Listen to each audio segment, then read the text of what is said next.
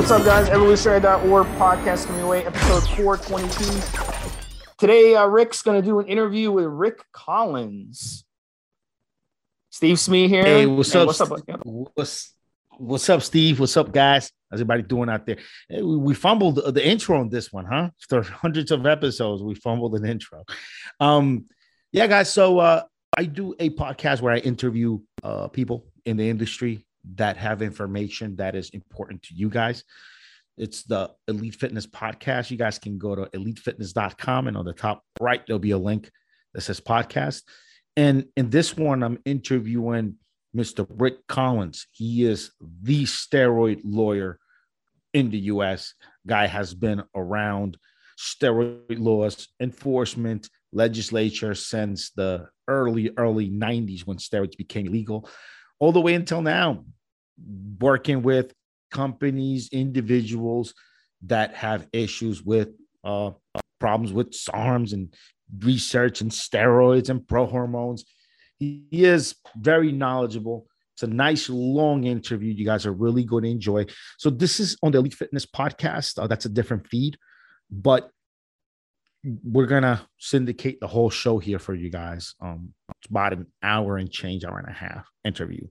Really good, interesting interview for anybody that's uh, any has any kind of uh, doing anything in this industry. It's definitely a very, very interesting interview. So, um, ready to listen to it, Steve? Yeah, let's see it, man. I'm excited to listen. All right.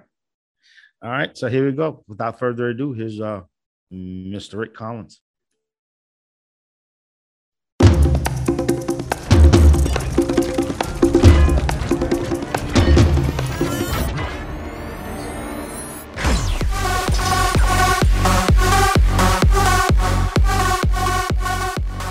so I think everybody's really wanting to know what's going to happen with these with these SARMs, with these not for human consumption research items, and even some SARMs being sold in capsules now. What's going to be the future on that, and how how long that's going to keep going on for? What what's going to happen? Because if they get scheduled, these these pharmaceutical companies haven't made their money on them. Um, I mean, what, what do you think? What is your opinion? So, to, so well. First of all, thanks for having me, Rick, on on the podcast. I, I appreciate it. I've been doing uh, doing this stuff for a long time. You bring up research chemicals and and sort of these these things that are sold not for human consumption over the internet. And I've probably handled more of these cases where the government has gone after people or companies that do it than than as far as I know any other lawyer. So, and this goes back. So, what the future is, we'll, we'll look at what the past is, right? So, it's been about 20 years that this market has existed. Not for SARMs, it, it started out with other types of ancillaries uh, for bodybuilders that were being sold for research purposes. And SARMs are just kind of the latest chemicals that are being sold for that purpose. Um, but the government doesn't like it, right? Big, big pharma doesn't like it, and the government and and Department of Justice don't like it, and the FDA doesn't like it, and so they have gone after head shops too.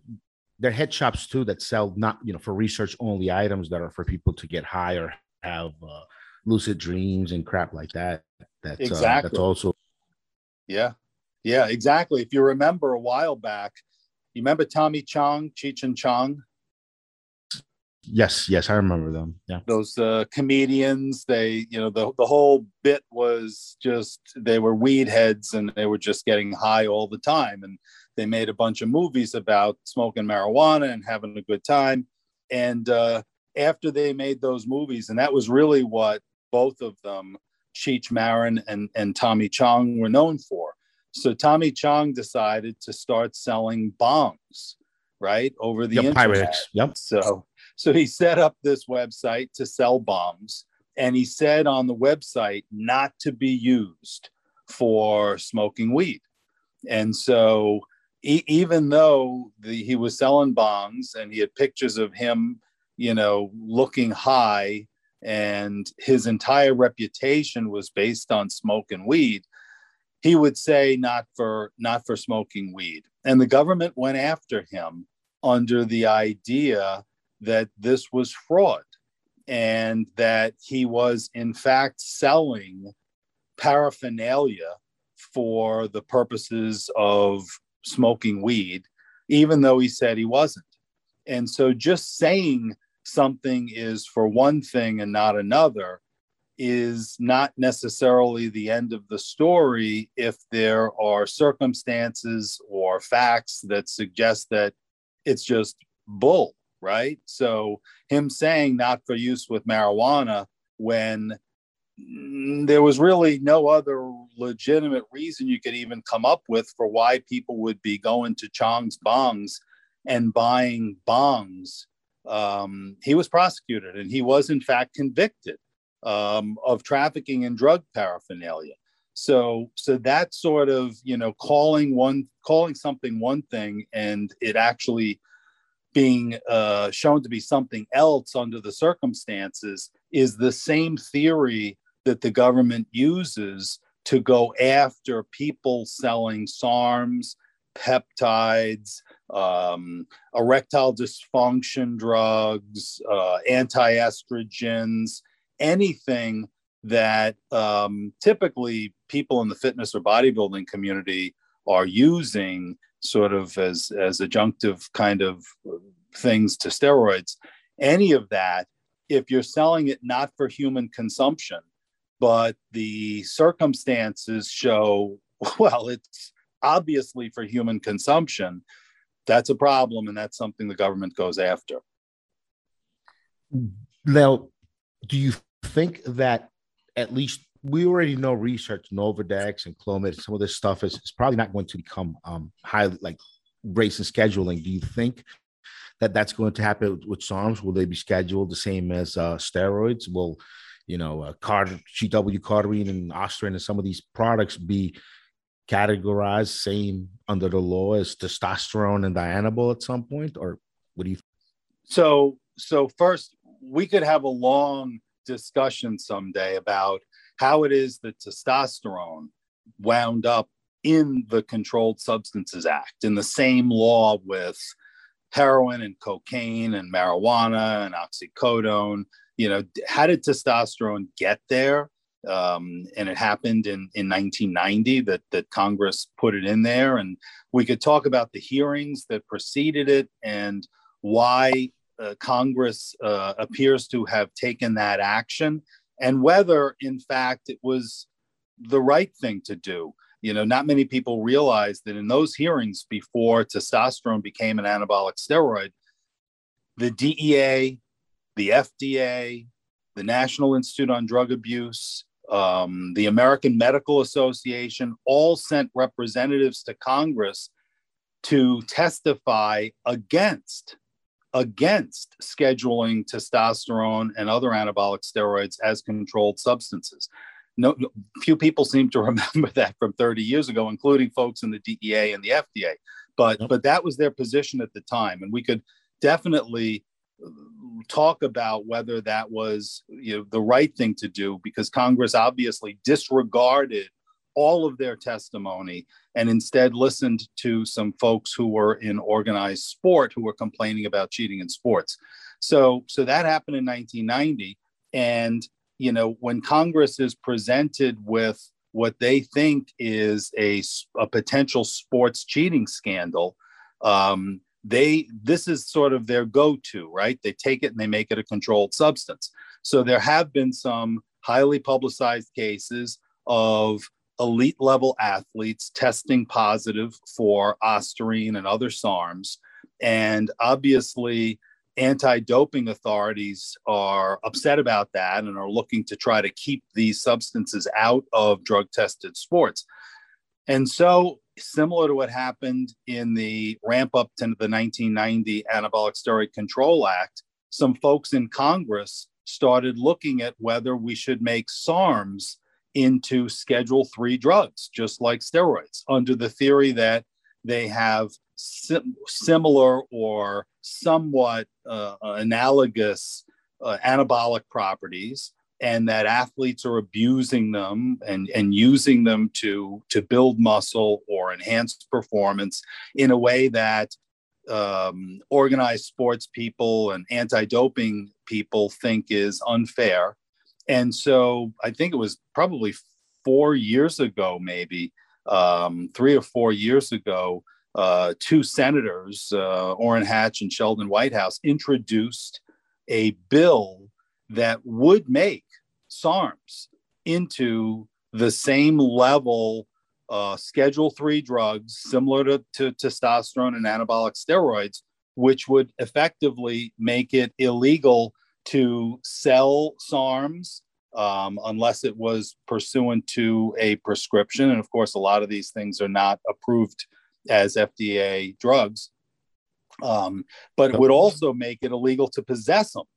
Uh, and that's different from today, Rick, because right now, those the, kind of the, the laws that we talked about before of like sort of fraud and and you know selling something as a research chemical when it's obviously not for research it's for people to use whether it's to get high or to, to get jacked it's for people to use. Um, that's that you can go after the seller the marketer and i've represented a lot of people who market peptides and sarms who call me up and say the government is it has just conducted a search warrant. They've just you know they've they've just uh, called me and let me know that they're investigating me or they've just questioned me uh, for selling for marketing for introducing those substances into interstate commerce which is what makes it a, a federal crime. But if this law were to pass this this SARMS control act were to pass then somebody who bought SARMs somebody who's possessing um, a bottle of Ostarine uh, in their car or their house, um, if that were to be recovered by law enforcement, that would be a, a, a crime under federal law and could be prosecuted, and that guy could could get you know a conviction and potentially jail time just for possessing a song. Yeah, yeah, definitely. I I always thought that one of the reasons uh, steroids uh, kind of sort of it was easy for them to to be classified, become illegal in 1990. Uh, I think the big sports scandal was Ben Johnson and Carl Lewis. Ben Johnson beating Carl Lewis, testing positive for Winstrol at the time of the Olympics, and I think most of those drugs were already past their uh, patent uh, protection time, and right. so the pharmaceutical companies couldn't couldn't quite protect them, and they wanted to also launch new drugs to to take their place in in some of these diseases that were being prescribed for. And i think um because it makes it a lot harder it makes it a lot different for a doctor to prescribe something once it's in that category than when it's in the same level as a you know as an anti-estrogen as Nolvadex or something dumb like that. And um but the, you know the pharmaceutical companies haven't quite made their money on the arms yet. Maybe I, maybe I got my tinfoil hat on a little bit, but I think uh, I've always thought I've always yeah I've always thought that uh, just because you know just make, because making them just because make, you're paranoid doesn't mean they're not out to get you, as the old saying says, right? I mean, some I've seen so many weird things happen, uh, like NAC NAC becoming now uh, you can't have it in your supplements anymore. I have a supplement that I have NAC. Had to the new version can't can't can't have it anymore. Some of these some when I see some of these things, I think like there's more at work. Um, now, uh, uh SARMs are not illegal yet. Have you seen anyone do jail time over over SARMs or peptides or research? I I have. I have. I have seen people do jail time over SARMs and peptides. Not not huge amounts of jail, and the the facts are always um, dependent on you know individual circumstances in a case, and and the ultimate result has a lot of factors that go into it. Um, I have seen, and I'd never you know breach an attorney client privilege so so this is just you know knowledge you could you could get from you know just looking at the public dockets and whatnot. Um, and and my clients typically don't go to jail and i i fight like like crazy to avoid that happening. But there have been cases where in other situations and and with other lawyers and and even with facts that are unpleasant. So so obviously, whether somebody gets jail time or not depends on a lot of factors. It depends how much how much money they made in a fraud case, how much uh, drugs they moved in a drug case, whether they have priors. So if somebody's already done five years, let's say, for trafficking in drugs, and now gets involved in, you know, selling peptides or SARMs under circumstances where it's clear that they could be proven that these things were not for uh, research purposes, that they were for human consumption, and that the guy selling them absolutely positively knew it, and that was in his intent. Um, then, then there can be jail time on those cases. It's not, it's not the same amount of jail time as would go into a heroin or a cocaine case or something like that.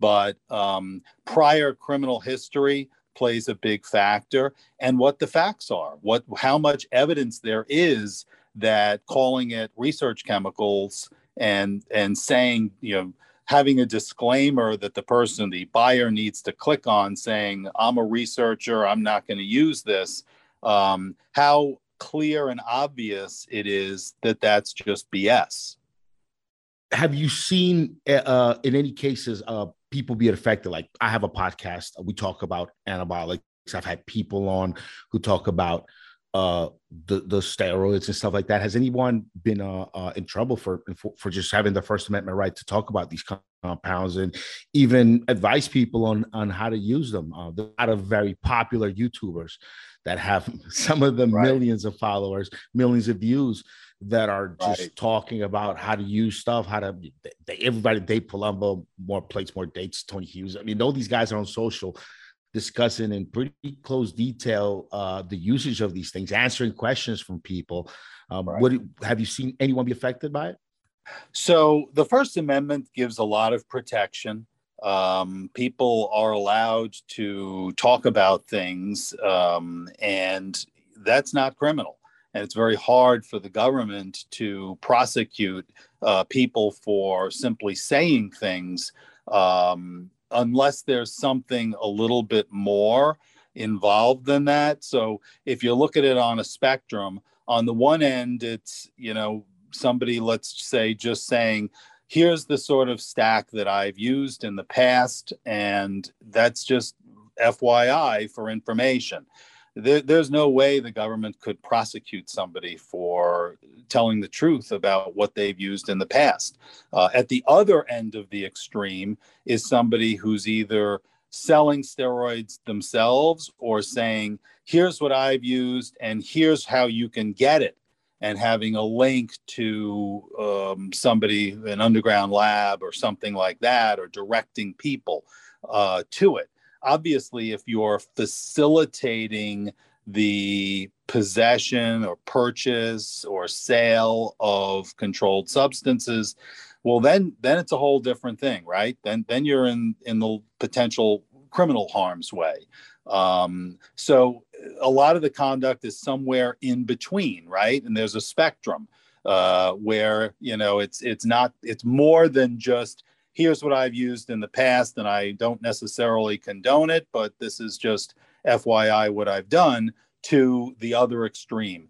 And, you know, where the line lies between those two, where the scale tips from protected speech into potential criminal conduct either conspiratorial conduct where you arguably you're facilitating or aiding or, or agreeing with the seller to sell it is really very fact dependent you know? So you know a lot of people sort of operate in that gray area uh, hoping that they're on one side of that equation that they don't tip over and recognizing that these are sort of tougher cases to prove for the government than simply going after the underground lab guy himself right? Somebody who's who's much uh, easier low hanging fruit.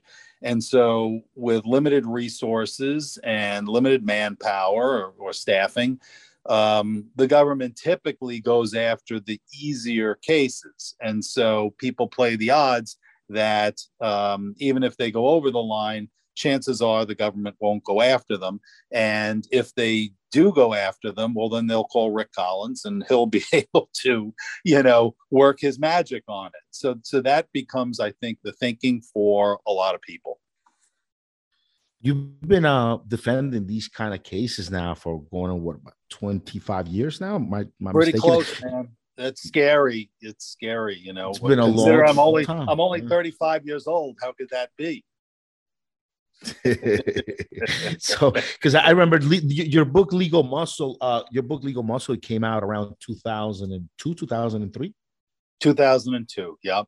Yep. And and I'd worked on that now, for a couple I, of years. Yeah. So I've been doing I, it for a while before that. I remember I, you know, we we worked with your affiliate program for for, for that book back back in the day. Now, uh, have you do you have an updated version of of uh, Legal Muscle out there yet? So I don't know if people read books the way they used to. You know, um, audiobooks, man. You got you got to have yeah, Amazon yeah. and Audible. And yeah, maybe that good maybe Audible that book. would make sense maybe that would i mean obviously since 2002 a lot has changed right i mean the the laws have changed you know that the 1990 steroid law was in place then uh, that was changed in 2004 and then in 2014 uh, you had the, the designer anabolic steroid control act that now exists.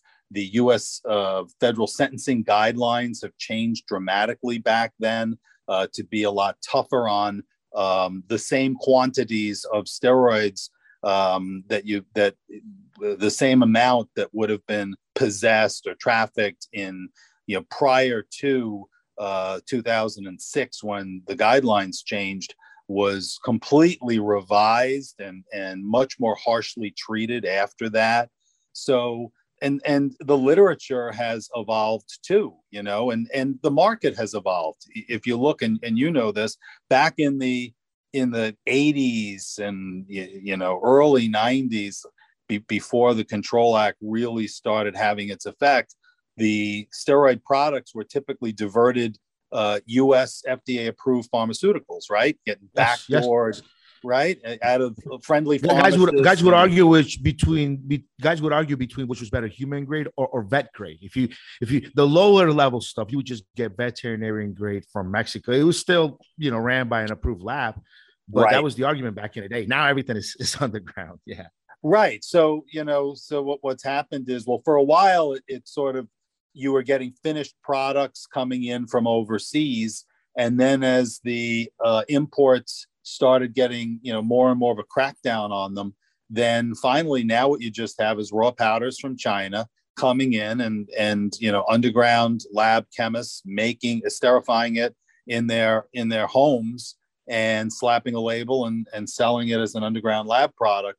So the market has changed a lot. Back in the you know before i wrote the book you were starting to see um, some clinics trt type prescribing going on. But now you've got even clinics that are franchised, uh, focusing on men's health and wellness and using testosterone and, and other, even sometimes other types of peptides to, um, to treat people uh, in, in, a, in aging men to make them feel better. So the market's changed a lot. At some point, yeah, I, I could see another book or, or some sort of audio book or something along those lines.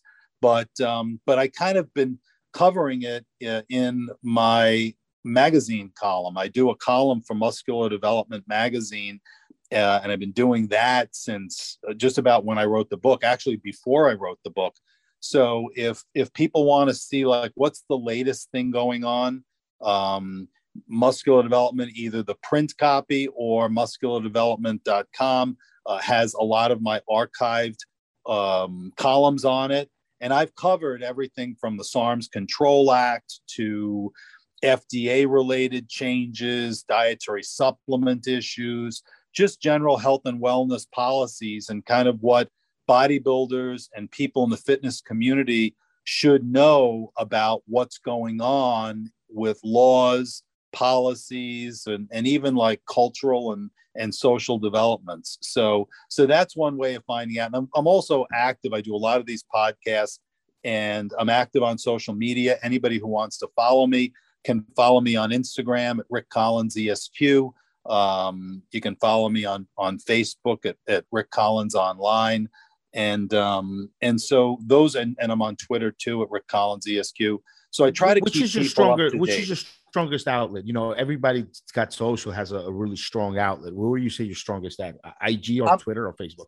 Yeah, you know what? Uh, I'm finding that Instagram is is a good way. I, I get more people, more eyes on stuff uh, through Instagram, even though it's um, it's more visual based and, and less content based. And I'll put in my bio, I'll put links. If you go to my Instagram account and you go to the bio and and the link tree there, you'll see a whole bunch of links to podcasts, to articles. I just wrote an article actually. Um, I co-authored a piece, and I, and I've written a number of peer-reviewed journal pieces. And I just wrote a piece that is is something that's fascinated me for a long time, and it's the the difference between the way uh, we treat gender dysphoria and and you know muscle dysmorphia um, and and you know muscle dysmorphia is like bigorexia, right? The the guy who on a on Yeah. a mental Yeah, yeah, mental illness absolutely. standpoint, right? I mean, and that look, th- there are bodybuilders who have that, right? I mean, that no matter how big you get, you still look in the mirror yeah. and you think you weigh 110 pounds soaking wet with change in your pockets, right? And at some point, that's that's a indicative of a, a mental disorder right i mean it, it's one thing to say yeah I, I you know i still have to get bigger i need more size on my chest or arms but it's another thing when it reaches a level where it's actually a disorder and gender dysphoria is uh, also categorized as a mental disorder. And it's the the idea that uh, somebody who has one gender who that they were born in um, feels that that's the wrong gender and they're imprisoned in a body that is not doesn't match their self-perception of who they are. And obviously if you're a female at birth and you self-identify as male then the law allows you to be prescribed testosterone in order to change your body to match your self perception, right? Because you're treating that disorder.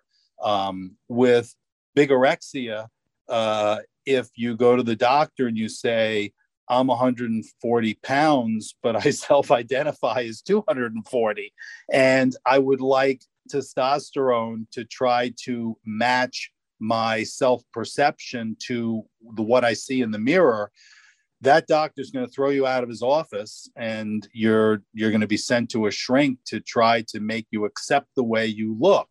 And you know That's- the article is is is provocative because and i'm not saying that in, in any way that that trans uh, or non-binary people should be denied testosterone. I think you know you should be happy in your body and if there's a scientific approach to allow it great i'm fully supportive of that. And and we're not even saying that people who want to get bigger should be prescribed testosterone. What we are saying is that the gap between those two treatments so that one is you know is, is looked at favorably and almost celebrated in modern society and the other sends the doctor to prison and sends the and, and makes it a crime for a person to possess it for those reasons you know that's a pretty far gulf and i'm not sure anybody's really looked at how wide that distance between those two approaches is You know, it's it's it's sad, but even just having this conversation and some mediums would get us canceled. Just even bringing That's up it. these questions Yeah. and, and even talking about them. It- One it thing I will say is this: I had this, um, I, I had this conversation. Actually, believe it or not, a good almost 10, 15 years ago, before everything that's going on around has been going on, was going on, because it's always been easier for transgender people to get prescriptions for hormones than it's been for bodybuilders. And, uh, and I remember having this conversation with somebody I respect, like a gay gentleman, and he his answer was, "Well, well, Rick, they fought for those rights." you know and i think um i think it kind of boils down to to us bodybuilders we kind of hide our use we're we're, we're kind of shy about it we we're embarrassed by it um but i think it wouldn't take much for us to to turn this whole thing around and be able to be prescribed that we just got to come out of the woodwork stop fucking hiding yeah it and come out and say this is what we want uh, pot users are going to have are now having their day. So so it's no longer illegal to to, to possess pot, but it's, right. legal to possess Diana. I mean that's crazy. Now, anybody anybody who's um you know who's transgender feels they're born in the in the wrong body, they're able to get hormones. Obviously, well they, they fought for those rights um um hard, uh, but yeah. we hide and I just I don't I don't know. I mean, besides me doing a podcast, having conversations with uh, gentlemen like you, and just just getting the information out there, I don't. I mean, what else could could we do? Because I mean, it really is that simple, dude. I think I think it's just a. It's not even. It doesn't have to be a big movement. We just got to come out right. and say, look, we want to. We want to just enhance. We want to have rights to enhance, but we we hide it from our own families. I I think I think steroid use probably more in the closet than, than a lot of gay folks out well, there. I yeah, on social, there's a lot of a lot of fake naturals on social. There's a lot of a lot of guys that won't admit to their own to their own use. Yeah. I see a lot of fucking yeah. jack dudes in suits, and you know, not everybody talks about their cycle and what they're doing. So uh, I, th- I think that's got a lot to do with. Yeah, you know, it's funny. Certainly, the the pro marijuana lobby, you know, and it may be just that there's probably maybe more people who smoke pot than you know are are doing gear. And so it it, it was it picked up more steam. Um, there's also sort of an anti you know there is and, and we cover this in that article there is sort of an anti testosterone um, kind of uh, aspect to modern society right? I mean you, the words like testosterone poisoning um, are, are, acceptable and like hyper masculinity and and oh, masculinity in general is is not looked at the way it was 40 years ago you know? Uh, when when icons were john wayne and and you know be tough and you know be hard you know that those sorts of ideas have evolved and gone away. And we live in a society now that is that is much more empathetic and more um, interested in emotions and feelings um, and has sort of you know I, I, wrote a piece co-wrote a piece with a friend of mine a number of years ago called estrogen nation and so you know the, the i think the the movement the the zeitgeist as they say of, of modern uh, america and, and maybe even in other countries too is sort of a softening of the you know what is acceptable and and what is looked at as favorable uh, conduct behavior and such. And so testosterone and, and steroids are on the on the bad the, the wrong side of, of that of cultural evolution. For sure for sure for sure. Even as a mark marketer uh, trying to get ads ran on Facebook, it's easy to get your ad ran for anything we related, pot related, dispensaries, training programs to participate in the industry, CBD supplements, all that. Now you try to have an advertising approved with abs in it or some dude, uh, you know, flexing or things like that, or, or even bottles of supplements. It's anything to do with fitness, musculature becoming bigger, uh, uh, uh uh, portraying the ideal body, I think it's, it used to be a cause for an ad rejection on Facebook, even just social media, and they control so much of the flow of information. They're all against it. I mean, they're for pot big time, but they're all against, right. against anything to do with with with fat burning, well, with muscle, yeah. with gaining yeah. muscle. Well, look at the whole you know success of a franchised gym like Planet Fitness, right? I mean, the whole success of that franchise is based on an anti bodybuilding campaign. You know, their whole campaign is that, you know, bodybuilders are uneducated, stupid, um, terrible people.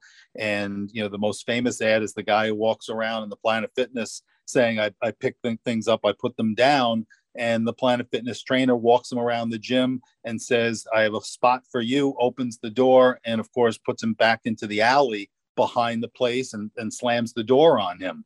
And the idea that you can't deadlift you, you, in, in a Planet Fitness, you can't spot somebody or make a lot of noise in, in training or have a, a, a gallon water jug with you is, you know, when they pride themselves on a the idea of no judgment or being a judgment free zone apparently it's no judgment against people who are completely out of shape or obese but complete judgment against anybody who is in great shape. Um, and that's kind of that's worked for them right Yeah, man. The, the, the, this world is kind of losing me. The models are now overweight. Uh, there's nothing to aspire to. the models are overweight. Uh, the the new Batman, this kid who's going to play Batman, he he refused to work out for the role. A matter right. of fact, he went all about the press about it. He says, "I'm not. I don't want to set a bad precedent and keep asking me to get yeah, in shape. Like, like I'm an Avenger. I'm not gone. that. Yeah, man. It's it's a, definitely a different world, man. You let somebody borrow the car now, they don't bring it back with a full tank. You know? Yeah. people, people well, you know, it's like, you know, look, there's there's a happy medium, right? I mean, nobody should ever be shamed about their body, you know, and and you know, I think in some ways, uh, where where we're we've gone is is good for some people. I mean, certainly if you're you know um, if you have uh, some medical problem or if you're just overweight and you know people should not be made to feel bad about about themselves. But on the other hand you know we should also inspire people to improve. I mean all of us can there's not one of us who can improve in some way. And if the message is simply accept yourself exactly as you are and don't try to improve in any way physically or in other ways um, we're sort of like celebrating mediocrity, and I'm not sure that's really w- where we want to go. The other thing I just wanted to say, just because you were bringing it up about weed, I, before I forget it, is that you may have been following, and this is another big development. You may have been following what's gone on in Oregon. So in Oregon, they actually very progressive state. They actually changed their law and they have decriminalized the possession of all drugs, all drugs in Oregon in small amounts.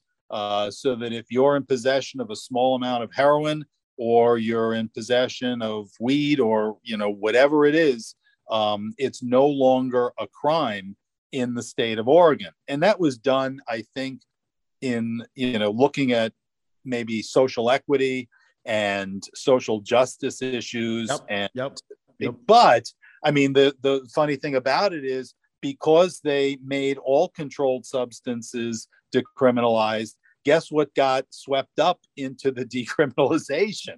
Anabolic steroids, right? Juice. So I'm sure that wasn't in their minds when they did it. And maybe had they thought about it, they might have tried to carve them out because it, you know, I think it it sort of contrary to to the way their worldview might be. But um, but yeah, so bodybuilders in Oregon. The federal law uh, still still apply to the federal laws still fall over all these little. Uh, the federal law still applies in every state, right? And so, and that's why even in states, for example, where they've uh, legalized marijuana, um, that doesn't mean that it, it's legal for under the federal law. The federal law still makes it marijuana is still a schedule one drug you know even cocaine is schedule two. Steroids are schedule three. Marijuana is schedule one which means there is zero no accepted medical use for marijuana. Um, even though i think it, anybody with you know who can do a simple google search would see that you know there is support for the idea that marijuana can have medical uses under the right circumstances for people so, um, so yes, federal law still applies, although Fed, the feds and the DEA typically never go after personal users. It just wouldn't be worth their while to go after some guy with a vial of trenbolone in his kitchen. So, um, so in Oregon, you know, when state law changes, um, at least for personal use, small amount matters, it, it really has a, a pretty dispositive effect on, you know, personal use situations. Is a, is a, a pill of Dianabol still considered like a pill of ecstasy under the law, under the, the sentencing guidelines that changed in the 2000s? Or is that been, been reeled back? Because somebody listening to this might think in Oregon, they could walk around with a, with their bottle of D-bol in their pocket. And no, that's a hundred tablet, hundred caps, capsules, yeah. tablets, whatever. You're, yeah. You're so, going to jail, so, bro. Like you have a hundred ecstasies. Right. So uh, state law defines, and, and different states can define different amounts some states will will make personal use um, uh, and misdemeanor situations based on circumstances of the possession. Others have a set number of pills or units that they use. Um, but under federal law, you're right. Um, in 2006, the guidelines were changed. And up until then, um, it's interesting because prior to the change in the guidelines in 2006, you had 50 tablets was one unit of steroids and 10 cc's was one unit. So basically, if you had a 10 milliliter vial of cypionate, that was one unit. If you had 10 vials, that was 10 units. If you had, you know, 100 D-bols, that was two units. So, in order to get up into jail, you know, prison exposure, you needed a damn boatload of steroids, right? So, uh, and that was true in the earlier part of you know the, this century. Uh, I was actually part of the working group uh, that was brought to. I remember Washington. reading that article. Yep. Yeah. So so I was I was I tested to help figure out how much how much are guys really using. Yeah. I remember I was you had clients get into situations that, that were doing yeah. heavy cycles and right. they would get pegged with these crazy uh crazy uh charges of distributing. We're not. This is like what this dude does in a month. Right. yep. Yep. And and it's because I remember reading so that different. article. Yeah. Yeah. You know, and and even the patterns of use are so different from what the DEA and the government is used to, right? I mean, if, if you're a crackhead, what is your what is has what's your every day they, they buy they buy a little bit every day. That's right. You go out, you get high, you you get you come off it, you, you go back out, you get some more crack, you come back, you smoke it, and then you go out and you look for more crack. So you're never in possession. The only people in possession of huge amounts of of crack or even moderately large amounts are people who are selling it. But obviously, you and I both know that steroid users are pack rats, right? I mean, yep. you're going to yep. acquire everything you need for your contest prep, for your for your full cycle. And so you're going to have a whole bunch of different drugs and you're going to have enough of them. And so a, a guy who's just a, you know, mid-level NPC competitor might have what the feds would would look at as you know uh, uh, the Pablo Escobar of steroids. So so yeah, so I did testify yeah. about that, right? And um, but the law, the guidelines changed, and so now one tablet is one unit. So it matches Vicodin and other Schedule Three drugs. So one tab of D-bol or Anavar or Anadrol. Doesn't matter whether it's a five milligram tablet or a 50 milligram pill. Um, it's one unit, and half of a cc is one unit. So now that vial, that 10 cc vial of of DECA, is now instead of it being one unit, it's now 20 units. And so the more you have, the more yeah, the unit. So, so uh, um, it, let, let me let me just steer the conversation a little bit towards this because you mentioned that is is real interesting. There's been a surge in TRT clinics over the yeah. last decade where they're just everywhere now. Now I know a little bit about it, a little bit about how they're they're being franchised out now, uh, how um, even some of the the laws that changed around the pandemic, around COVID lockdowns, where you could have telemed, where you could see your doctor basically through Zoom. And right. some doctors could even get a special license into just on the next state over. So now, uh, if you, you know, if you have uh, 15, 20 doctors around the country, um, and each of them get their the licensing to to do a telemed an adjacent uh, states, you pretty much have a lockdown, and you can uh, you can you know create a whole network of trt uh, clinics and prescriptions and stuff. This is what i've been kind of following because it, it's really interesting to me how uh, you know they all came out and now they're they're all over facebook they're they're marketing to me on social so you talk a little bit more about that is that going to continue to go on or, or do you think that that's going to also come to come to an end because they're i mean i see them prescribing now stuff that i know has not been approved for human use yet uh, some of these right. peptides are not are not approved but they're right. still they're prescribing them. Um, and h- how's that work? And what are your thoughts on all that? So, um, you know, the TRT clinics have evolved over time. If you remember, you know, probably 15 years ago, there were some efforts by law enforcement folks to try to crack down, and they were looking at some of them as kind of pill mills, the equivalent of, of like a pain pill um, mill, where you just call up, you speak to a sales rep, and next thing you know, you've got some uh, some DECA and tests showing up at your door. Um, you know what makes uh, TRT clinics or any prescriber or distributor, um, medical distributor of anabolic steroids into uh, into the harm's way area of criminal law is when it's for a non-medical purpose, right? There's nothing wrong with prescribing testosterone for a medical purpose um, with a valid prescription for legitimate medical use. Um, but it's not okay to prescribe it for non medical purposes. And non medical purposes include bodybuilding or putting another inch on your chest or your arms, right? Or, or increasing your bench press. So anything that shows that that's what it's for is subjecting that clinic or that doctor to potential harm's way. And I think the clinics have have changed a lot of their uh, modus operandi and, and how they operate um, to try to uh, adhere to the medical side of things. So um, they are requiring blood tests. I don't know how you could prescribe uh, testosterone to somebody without knowing what their levels are, right? So so the first thing that they'll do is that they'll they'll often have some type of video uh, conference between the patient and the doctor. Um, they'll look at factors that suggest that it might be for non-medical purposes.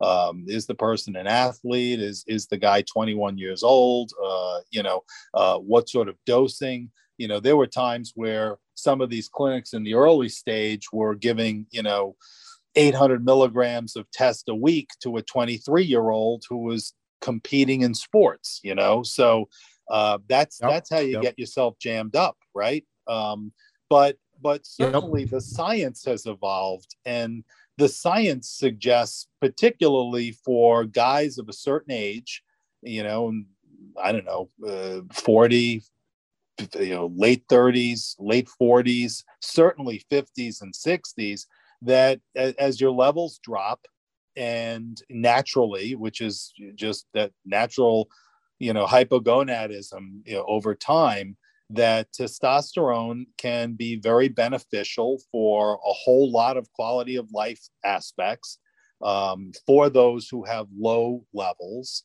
and that it's not the big threat to the heart, particularly at, at TRT doses um, that some folks claimed it was, you know, and you know that the FDA put a black box warning on testosterone saying it can cause strokes and heart attacks. That uh, science doesn't really support that. And as you probably know, there's a bunch of class action lawsuits that have been filed against the makers of testosterone drugs, uh, creams, and, and stuff like that um, claiming that, hey, you know, you were false advertising and you were saying that this is good for people, but it's not, and it causes heart attacks. And my client had a heart attack and stuff like that. And and the reality is, every every month I see a new study coming out that supports that testosterone is actually good for your heart if you have low levels and you're of a certain age and you don't have any contraindications that testosterone can actually improve cardiac um, health. And so, um, so I, it, it's interesting. I think as that has happened more and more, and of course, the, the devil's in the details, right? The, the difference between a medicine and a poison is the dose. Taking, you know, 150 milligrams, uh, 180 milligrams of a week of, of testosterone might be good for somebody's heart taking, you know, 1500 milligrams of test, DECA, and trenbolone, you know, for long periods of time, um, that's not going to be good for your heart, you know. So, um, so assuming that the TRT is done in a safe uh, manner, and again, I'm not a doctor, but certainly what I read in the medical literature suggests that that you know the the risks uh, that have been portrayed in the media and by these plaintiffs class action lawyers are really not they're they're baseless. You know the TRT clinics um yeah i mean it's changed a lot. I remember there was a time where a clinic got raided and they pulled out the records and i think uh, if i'm not uh, if i'm not mistaken i think it was like 50 cent and mary j blige and a lot of right actors yep. and stuff were, were, were, on their on their patients list and all this crazy yes. stuff was going on yeah some uh, people that was uh, yeah yeah but there were a lot of uh, famous folks uh, were, were swept up in that and now fast forward to today and now today apparently you can go to a TRT clinic with your testosterone levels through the roof and just tell your doctor, hey, I've been injecting this stuff uh, underground. Um, I'm, my level, I'm not going to inject it anymore. My levels are going to crash. Can you prescribe me something to give me a soft landing so I don't go into depression? And uh, apparently, just how maybe a, a, heroin addict can get a drug to help them not go into a uh, into a withdrawal.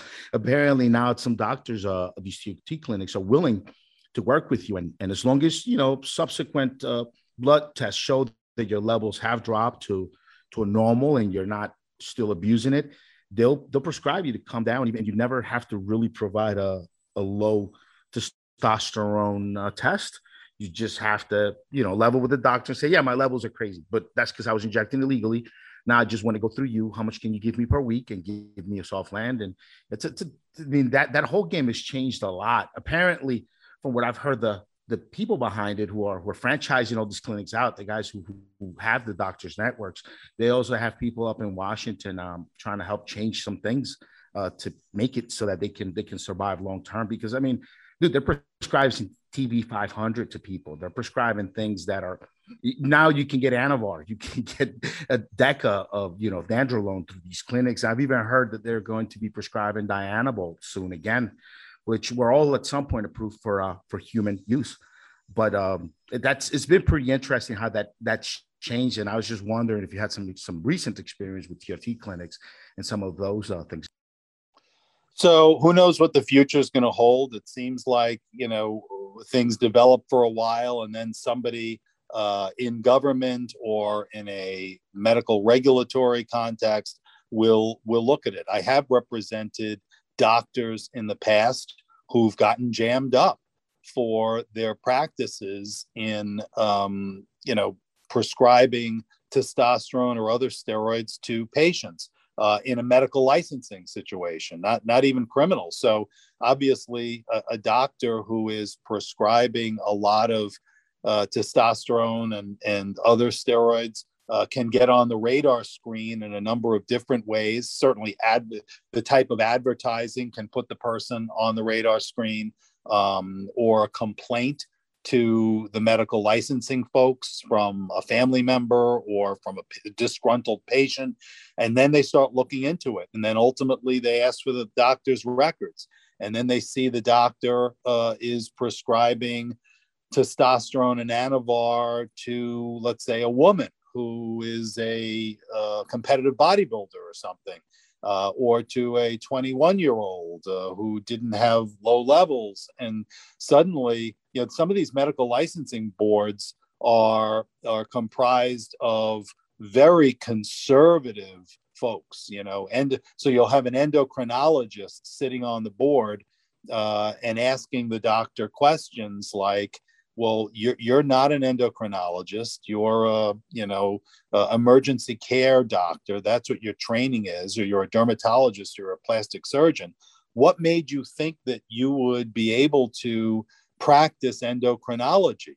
And there's definitely a divide between the mindset of the doctors who are involved in these age management kind of clinics and the more traditional orthodox conservative endocrinology folks who are like, you know, if you're not, if your levels are not equivalent to a 90 year old woman, then we can't give you a drop of test, you know? Um, and that's unfortunately, that is somewhat of the mindset of the, you know, the more conservative endocrinologists. So there's definitely a divide there. Um, whether at some point there's another another one of those operations like the one that went after the clinic that you were talking about or some other clinics uh, in florida over the years. Um, you know it may be as things get more and more and more aggressive that you know somebody makes a complaint and that puts some clinic on the radar screen. That's very interesting. Yeah there are definitely uh, a ton of them out out now and uh, it's you know it's changed the game because they don't have to go get their own doctors. They plug into this network of doctors and they're done pretty much. You know they they just have to go out and, and find patients and it's a, it's a real interesting landscape. It, it'll be interesting to see if, if this comes to an end as well. Because i mean i you've been at this for 20 something years. I've been at it for about just under 20 and yep. we've seen so many things come and go man just so many different things come and go within within this industry within the you know the, the, i guess you could call it the enhancement uh yep. industry. Yep. Yeah but i so you know many, what rick? i, so I love what i do. You know i am so happy. I was a competitive bodybuilder when i was young and um and i was a personal trainer and i'm you know certified uh strength and conditioning specialist through nsca so i you know uh, uh, fitness and and health and nutrition and and that's and training has been part of my life since long before I was a lawyer. Um, and I love that I've been able to kind of, you know, my, my, practice is kind of where these two things meet, right? Where health and fitness and wellness uh, and nutrition intersect with criminal and regulatory law, uh, I've gotten to meet a lot of cool. I've represented a lot of pro bodybuilders. I've gotten to spend a day in in Arnold Schwarzenegger's office, uh, talking with him and meet him a, a, number of times in in my capacity involved with uh, pro division of IFBB as counsel. Uh, I've had all sorts of fun stuff, and I and I love being able to help people get who get jammed up. Uh, the criminal cases that I handle as a defense lawyer uh, generally don't involve anybody hurting somebody else. You know, I'm one of the few criminal defense lawyers in the world whose uh, clients typically don't steal anything, don't, you know, hurt physically, they're not, or sexually, or even economically. They, they don't do those sorts of things. It's basically people who are involved in a community who are looking for a certain type of uh, appearance and um, you know are using steroids or selling steroids within that kind of context. And you know most of many of my clients have no prior criminal history. Uh, they're law-abiding people. They're good people uh, who get jammed up because of the way the laws are. And as you probably know the us laws on steroids are not necessarily the same as once you get out of the, the us you know in the united kingdom and different, in canada different other you know, places that's right. They don't treat it the same way. So you know, here we we are much more militant and harsh on on the way we we deal with these, particularly in in the context of possession. It's night and day. So um, so I love what I do. Uh, I love helping people. I love that a lot of my clients on criminal cases, you know, become my friends on social media um, and you know will will you know chime in and and recommend me to other people. And you know they they want to be part of my journey as things go forward and and I love that. I'm I'm very blessed Rick. I'm very lucky to to have the practice I have. And you know certainly anybody who who needs me um, or you know who I can help in some way if you're in the nutrition or the supplement industry um, eh, or if you're you know get jammed up by law enforcement and we could do another show sometime rick and talk more about people's rights and what to do if you're questioned by law enforcement or if they show up with a warrant or they don't have a warrant and they're looking for consent in one context or another. There's so much information that we could give to people but um, but I really appreciate you giving me the the time to chat today. It's been a lot of fun. You're you're very well versed, and, and you and I, you know, have been watching this for a long time. I love that you brought up Ben Johnson. I'll I'll finish with this. You know that that 1988 Seoul Olympics uh, sports scandal where Ben Johnson beat Carl Lewis really launched in many ways the war on steroids by the U.S. Congress, and in some ways really launched my career in defending people who were accused of these crimes because of the law that went into effect because of Ben Johnson. And so I got the chance to meet Ben Johnson about five years ago. We were part of a panel together talking about doping in sports and steroids and stuff. And um, and he and I were able to have a, a private conversation where uh, you know I I acknowledged to him. I said, you know, my I, I owe my career in many ways um, to the fallout that occurred from your doping scandal. And um, and we took some pictures together and i think that picture is somewhere on my rick collins esq instagram page as well as other stuff. So um, anybody who's interested certainly you can follow me there. And um, you know um, if if anybody ever has a question or a problem i'm here to help.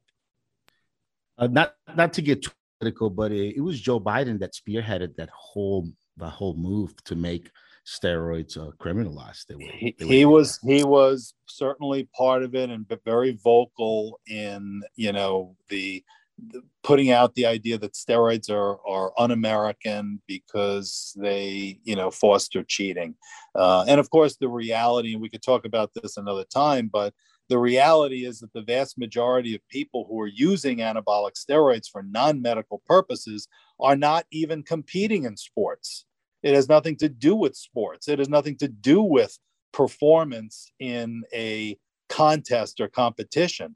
The vast majority of people, and you know this, the vast majority of, of yep. people using steroids are, are just looking to appear more muscular than they would without them. That that's that's it, you know. And and I've analogized this, and I'm sure you've read my my pieces and, and heard me talk about that I think for for most for all of those people, steroids are much more akin to cosmetic surgery. Uh, it, it's the male, typically the male version of like you know liposuction and, and breast implants. You know, I mean, it's it, it's subjecting yourself to medical risks for arguably for vanity. Okay, but we're a very vain culture. We do all sorts of stuff for vanity that's allowed. Um, but I think the the context is much more similar and yet you know while a lot of those things are perfectly legal to do if a doctor does that or you go to a doctor trying to to do that you're you're thrown out or or the doctor gets arrested so it's it's an interesting you know discrepancy yeah, the, the, majority of steroid users are, are, Bob just going to the office every day doing accountant, looking brolic, just looking huge. You know, and, I did uh, it. That, I was part of a study on that. We did a survey a few years back. You may remember. Um, I think it was published in the medical literature in in uh, 2007, uh, called "A League of Their Own," and you can go on. You know, you can find I it online that. by googling, and you know, the average steroid user is average steroid users in their early 30s using it for cosmetic purposes, not competing in sports, hasn't competed in sports uh, in years and years and years, uh, has above average education, has above average income, um, and it's it's purely for non medical purposes. You know, to look better. Yeah, absolutely. Pro- professional, just Bob going to office. You know, professional, making good money. Yeah, that, and, and yet he's a criminal.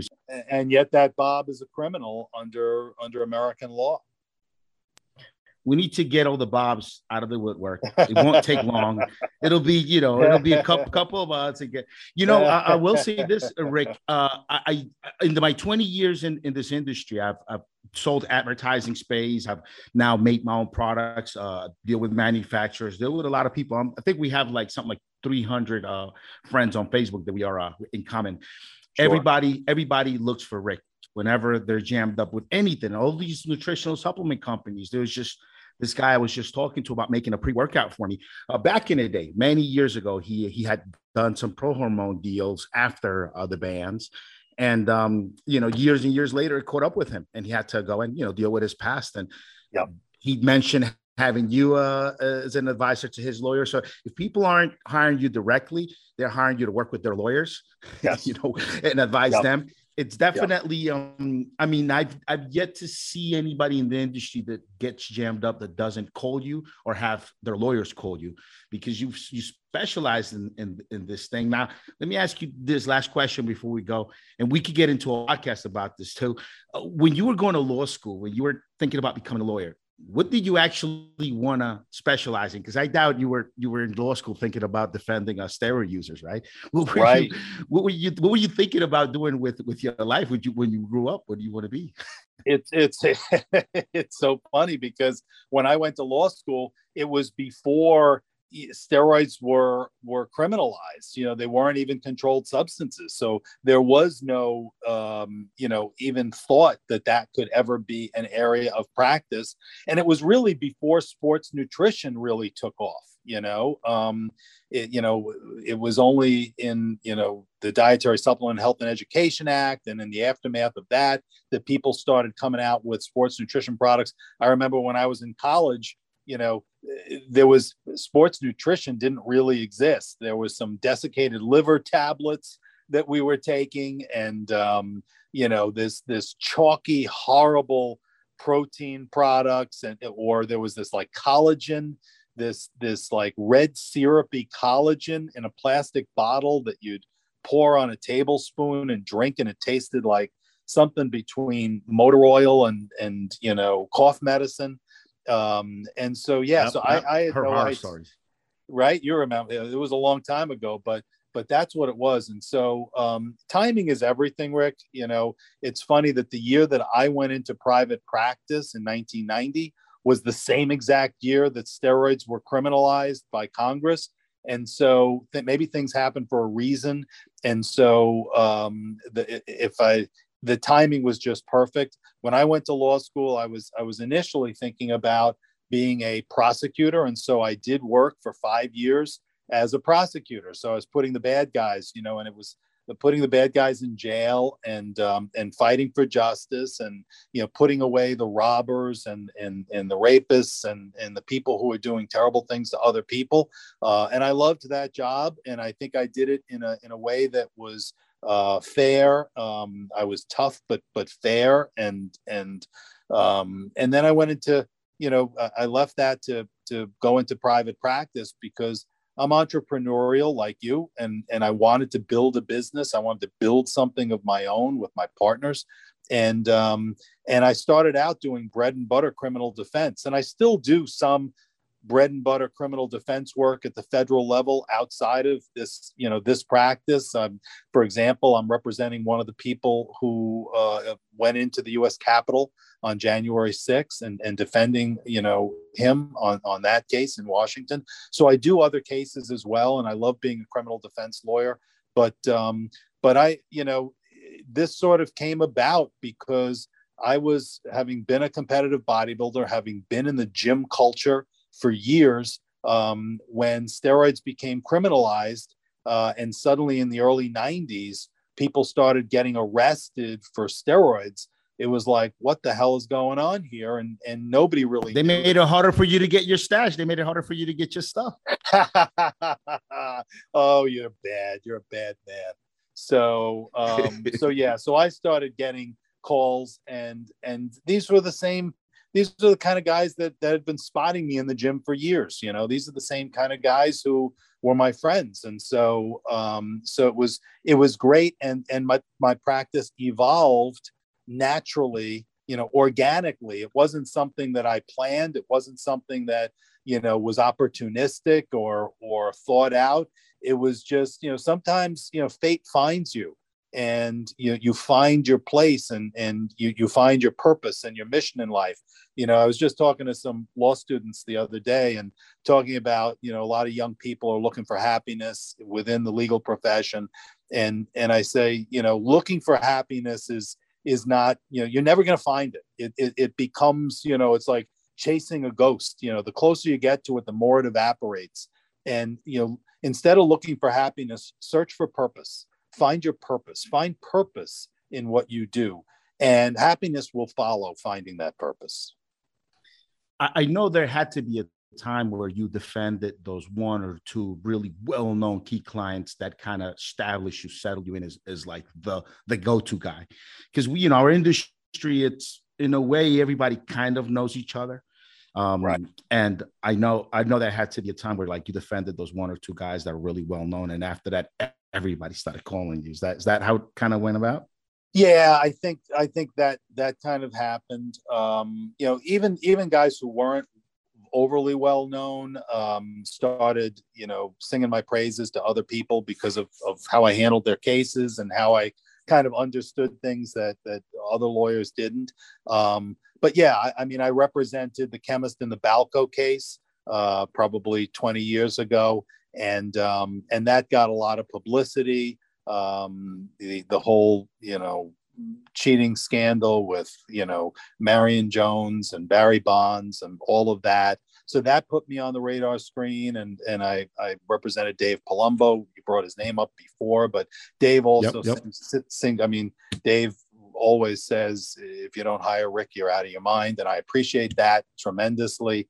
And so you know, I represented some people who were higher profile and who had you know some influence in the community and so um, and so I think that definitely put me on the radar screen. And really, there's not a lot of other lawyers, uh, if any, that really have the experience uh, and knowledge uh, of decades in in the trenches.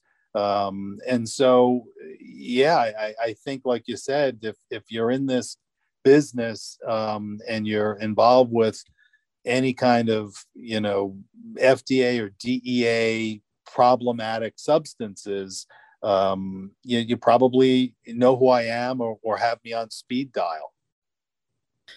Yeah, for sure. I mean, nobody nobody wants to sit at, with their lawyers and have to explain to them what, what these steroids are. I got in trouble with, right? Nobody right. wants yeah, to do no, that. And, and I wind up like, doing that.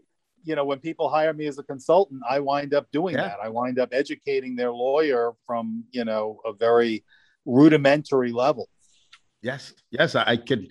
That that's why they either either hire you directly or they bring you in to work with their lawyers because the I mean, some of these guys might be great criminal lawyers, but they just they don't know the difference between a you know a, a Deca and a D-bol and a di- and right. an Anavar. They don't know anything. Nobody and that can be that. the most important thing, you know. And so I, I've handled cases in in all over the country where people will bring me in as the lead lawyer and then I'll bring in just a local guy who you know and i'm very very careful about who i bring in as my local counsel because i want somebody who is who is the right fit for the particular prosecutor involved and the particular judge that the case is going to be in front of and so i can kind of very much handpick local counsel i've worked with excellent local counsel around the country but a, a, lot of the heavy lifting I can do because a lot of the negotiating involves the particular expertise that I have. Um, and, and that benefits the client. And, and that combination I've found um, on cases from you know the deep south to the far west and you know uh, everywhere in between um, is, is, great. And I am licensed in in numerous states as well. I'm licensed not only in New York, but in Pennsylvania and Massachusetts and DC and, and Texas. And, but um, I found that in particularly in very small jurisdictions, you know, uh, small cities, having local counsel that I bring in um, is a great way of getting sort of the combination of the knowledge and experience and the subject matter with a little bit of the home cooking where the you know the judge will see a face that she recognizes or he recognizes um, and that that combination gets the the kind of results that then have people going out and and you know spreading the word about about me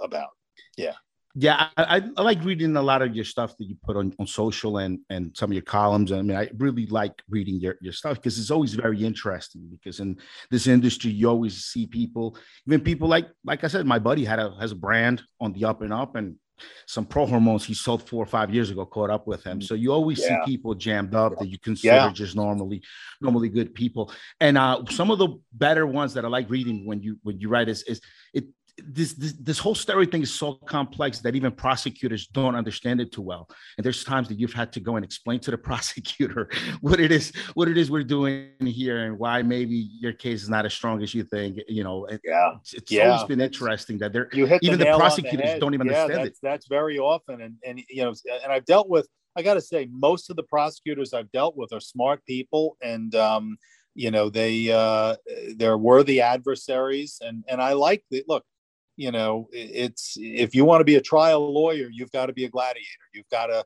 recognize that when you're a defense lawyer you're stepping into an arena. And the the government for all the you know mechanisms of presumption of innocence and burden of proof on the prosecution the reality yes. is the government has yes. great resources. They've got tremendous resources. They've got tremendous advantages. And and you're the gunslinger. You're the you're the guy who's coming in you know, guns a blazing to try to dig your client out of what could be just a, a, a deep, deep black hole. And, and I take it seriously. I, I say that the greatest compliment anybody can ever pay me is to is to trust me as their lawyer, to hire me as their lawyer, because you know that that puts a huge burden on me you know you're, you're entrusting me to save your life very often and and so uh, whether it's through negotiation and and you know explaining to the prosecutor how certain presumptions that he or she has about the case are unfounded or certain guideline views that they have are actually not correct um, and i have enough experience to be able to articulate these things in a way that's persuasive and um, you know and, and if you have to fight and you have to litigate uh, which I have. You know, I've, I've litigated all sorts of weird issues and, and weird cases across the country. Um, and um, you got to be prepared to fight. And, um, but yeah, very often uh, I'm able to work things out in a way that is very beneficial to the client. And I, I'm probably one of the few lawyers who can say that the majority of my clients don't go to prison even on federal cases. And that's statistically very, very unusual um, if not unprecedented. And obviously, you can never make guarantees, and every case is different, and you know um, circumstances vary. But I can tell you that the majority of my clients uh, are prosecuted in federal courts and don't go to prison, um, and I'm proud of that. I think I think the fact you just understand every side of this so well puts you at a, at a huge advantage. Like we were just discussing, it puts you just an incredible advantage of negotiating when you're the one explaining to the prosecutor what, what, we're doing here, what we're talking about here, what these things are that we're talking about. And uh, I think it, it, I mean, it, it, yeah, it's great because otherwise you'd have two lawyers that don't even know what what's going on, don't know what yeah. what they're even looking at.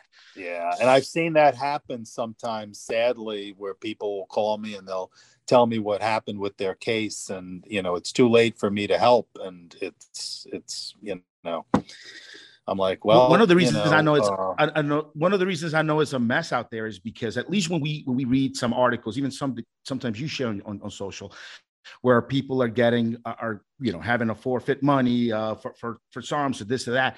The the agencies that are coming after them are always different. Sometimes it's the FDA, sometimes it's the FBI, sometimes is is local. So, so the fact that it's so kind of widespread, different uh, agencies sure. are enforcing it. Uh, there each different agencies are using different laws to to go after after yeah, these guys. Yeah, you could you could add Homeland Security. You can add Homeland yep. Security to that. You can add the postal inspectors to that. Yeah, oh, absolutely. The, the fact that it's not just one agent, one agency or two, or two using the same laws, but basically several agencies using using everything in the book to try to put these guys out of business. It's it definitely takes someone who really knows every end of it uh, to really to really negotiate and get you get you get you out of this jam with a with a decent result for sure. Yeah, and I'm I'm I really I'm I'm humbled and, and I'm blessed to be able to to help people in that way. Uh, I, I, really love what I do. Um, you know, it gets back to you know purpose leads to happiness, and um, and I, I, I, thank you for giving me the chance to to chat a little bit. I hope uh, I hope every, anybody listening to this podcast uh, got something of value out of it, and um, and follow me on social media, and and certainly you can reach out if you go to rickcollins.com. Uh, rickcollins.com is a website that that has some information about the sort of federal practice that I have. And um, if you're interested in in supplements and sports nutrition issues, um, you know, we do represent. My firm represents a lot of companies. Uh, we even do trademark work. So if you're looking to, you know, even contract or trademark work, I, I have lawyers that that do an enormous amount of that work and can help supplement companies to navigate those waters. So um, uh, so yeah, maybe I'll I'll I'll see some of your your listeners on social media. Uh, reach out, say hi. Um, I go to a lot of the trade shows too. Uh, you know, at least until COVID kind of derailed so much. But um, I, I, usually I go to the Olympia, I go to the Arnold, um, and so and and some of the you know expos uh, for supplements. So you know, uh, maybe say hello if, if you're there. Yeah, Rick, thank you very much for coming on today. I'll definitely uh, try to get another uh, interview with you. I get into, awesome. into kratom. I want to get more yeah, into uh, yeah, yeah. into into steroid, steroid laws and international uh, things to do with steroids. And there's definitely a lot of other topics. Absolutely, growth hormone. We could talk about individual rights and how to protect them. So much we could talk about. So thank you again, Rick. I really appreciate it. Hey, Thank you for your time today, Rick. I know you're a busy guy. I appreciate it, and we'll, we'll be in touch via social and and try to uh, get something going. I'm going to link your socials, uh, basically your Instagram, Twitter, and Facebook on the description of this podcast, so that people can go and, and join you and, and read. Awesome. You, you post in very interesting stuff. I like reading all of your all of your work, man. It's, it's it's incredible. Thank you very much for your time today, brother. You're welcome, man. Thank you. Take care.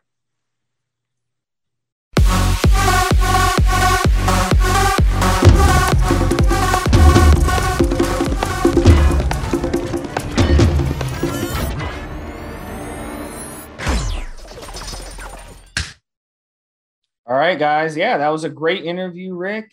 You guys really got into the legality of SARMs and steroids and talking about TRT clinics and stuff. So, um, you know, this guy, you know, seems to be working with uh, these companies and advising them and stuff. So, is this guy uh, a guy that someone could get in contact with if they need law law help? Oh yeah, yeah. Rick Collins. I mean, a quick YouTube uh, Google search will will find you, Rick Collins. So he's a uh, pretty uh, down to he's a he's a nice guy down to earth, huh? Not not a typical asshole lawyer, huh? well, Rick, I've no, well, he's, he's a New Yorker, so he's got to be a good guy, right? I've he's a, I've I've uh, been familiar with Rick now for almost two decades. Uh, just his work. Uh, I've never had to personally use him. Thank God. Hope I I, I never will. Knock on uh, knock on wood. So, uh, definitely a uh, a really good contact. So any of you guys out there need any help, or anybody in the industry, out of the industry, just anything, man. Rick Collins, quick Google search, you'll be able to find them. I'll make sure to link in the show notes, um, a link out to his social or his website, so you guys can go check him out and talk to him if you have any any problems or anything you need. All right, so this guy's this is number four twenty two. Rick Collins, a, a very unique podcast for sure. Great job on it, Rick. We'll talk to you guys next week with another one. Have a good one, Steve. Have a good one, guys.